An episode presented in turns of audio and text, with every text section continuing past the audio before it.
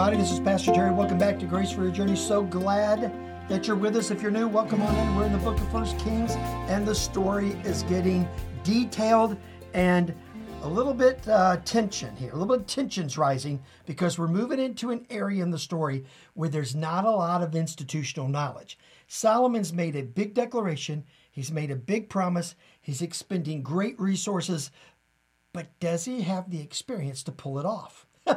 Have you ever stepped out on faith saying, God, I know you're calling me to do this, but I'm just going to have to trust you for the wisdom and the guidance? Well, that's where Solomon is, and let's get into it. We're in 1 Kings chapter 5. Solomon's made a declaration to the Lord. We're going to build a temple. It's going to be a great temple. It's going to honor you because you are the God of all creation and you deserve it, and most certainly he does. And so he goes to his friend Hiram develops a treaty. Hiram's going to bring the wood that he needs and the skilled workers that they need to the table. But then Solomon's got to do something else. Now remember, Solomon's dad, David, king before him, was a warrior king. He wasn't a builder. He was not into civil engineering projects. He didn't construct and erect great cities. He leveled them. he, he went out and destroyed them. He was a fighter. So, in the institutional memory, if you will, of Israel, uh, there weren't a lot of engineers used to building great cities, building great buildings. Now, that happened around in other countries and in other kingdoms, but but not in Israel. So Solomon is taking on this massive task. He doesn't have a lot of people around him who have that kind of great experience, and he doesn't either. But remember, God said, What do you need to, to do this work that I've set you to? And Solomon said, Lord, I need wisdom and I need understanding to do this task you've given me. God has given him supernaturally what he needs. Let's see how it plays out right here. Hiram have sent um, all the wood, all that stuff's been going on, and then um, this is sort of the last part of the deal that he says with Hiram to get the wood. He says, "My servants shall bring down to the sea uh, from Lebanon uh, all of this wood that you require, and I will make it into rafts, and it will go by the sea to the place that you direct." and I will, once we get there, we'll break it up and you shall receive it just as you need it. Um, and um, and you shall meet my wishes by providing food for my household. So Hiram said, here's what we're going to do. We're going to get all this wood together, bring it on the sea. We're going to float it, David, to wherever you need us to float it. Now, you've probably seen that. If you've watched any uh, Discovery or History Channel stuff about logging in the West, that's how they used to do it. They used to chop down trees and they would, you know, next to a river and they would float it down the river to sawmills and other places. Well, that's sort of what Hiram's doing here. And it went in a sawmill, but he's putting it in the in the river or in the sea. He's floating it over to David, and he says, then you're going to have it. Now, in return, David's going to provide him food for his household. And here's what David's going to supply.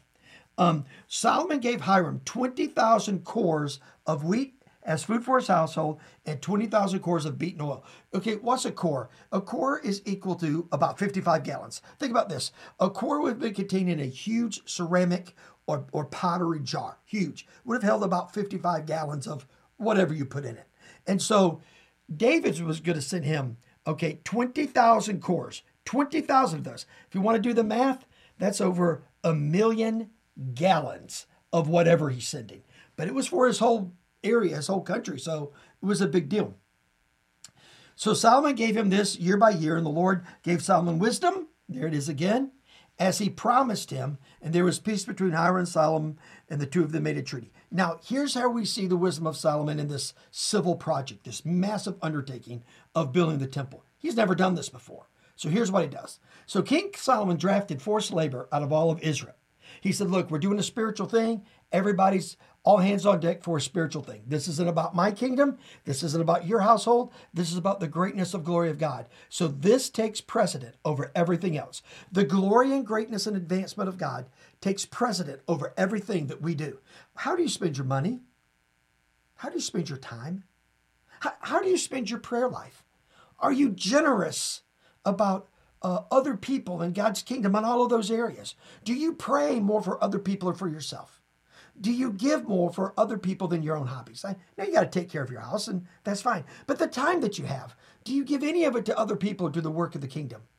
Solomon says, because he's the wisest guy to ever live but Jesus, he says this.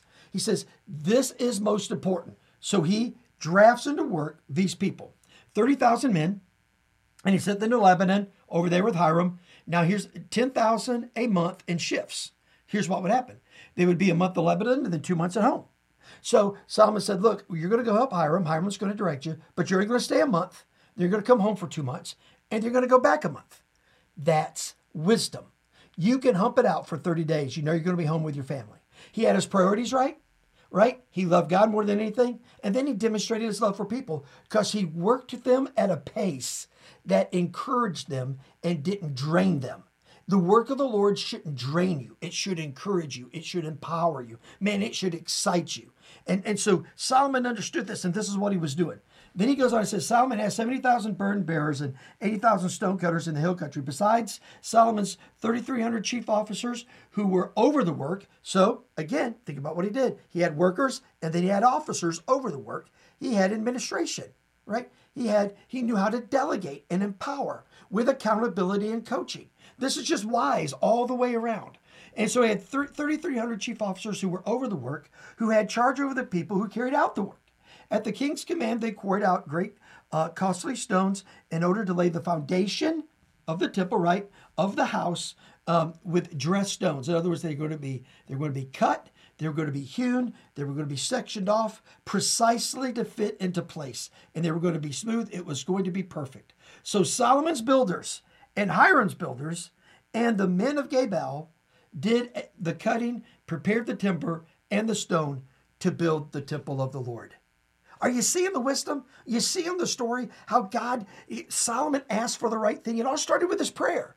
He prayed for the right thing, he got the right gift, and now something amazing, something truly epic is about to happen. The temple of the Lord is going to be erected from the ground up, and God's going to validate that later on in the book of Kings. Stay with me for the story, and when you do, God's going to give you grace for your journey. I promise you He will. Let me pray. Father, we love you so much and thank you for today. And now, Lord, be with us as we live for you. In Jesus' name, amen and amen. Well, God's blessings on you, and we'll talk again next time. Thank you so much for listening to this edition of the Grace for Your Journey podcast. I pray that it has been a blessing and an encouragement to you. Pass it around if you think it would help somebody, and we look forward to you dropping by again for another episode of the Grace for Your Journey podcast.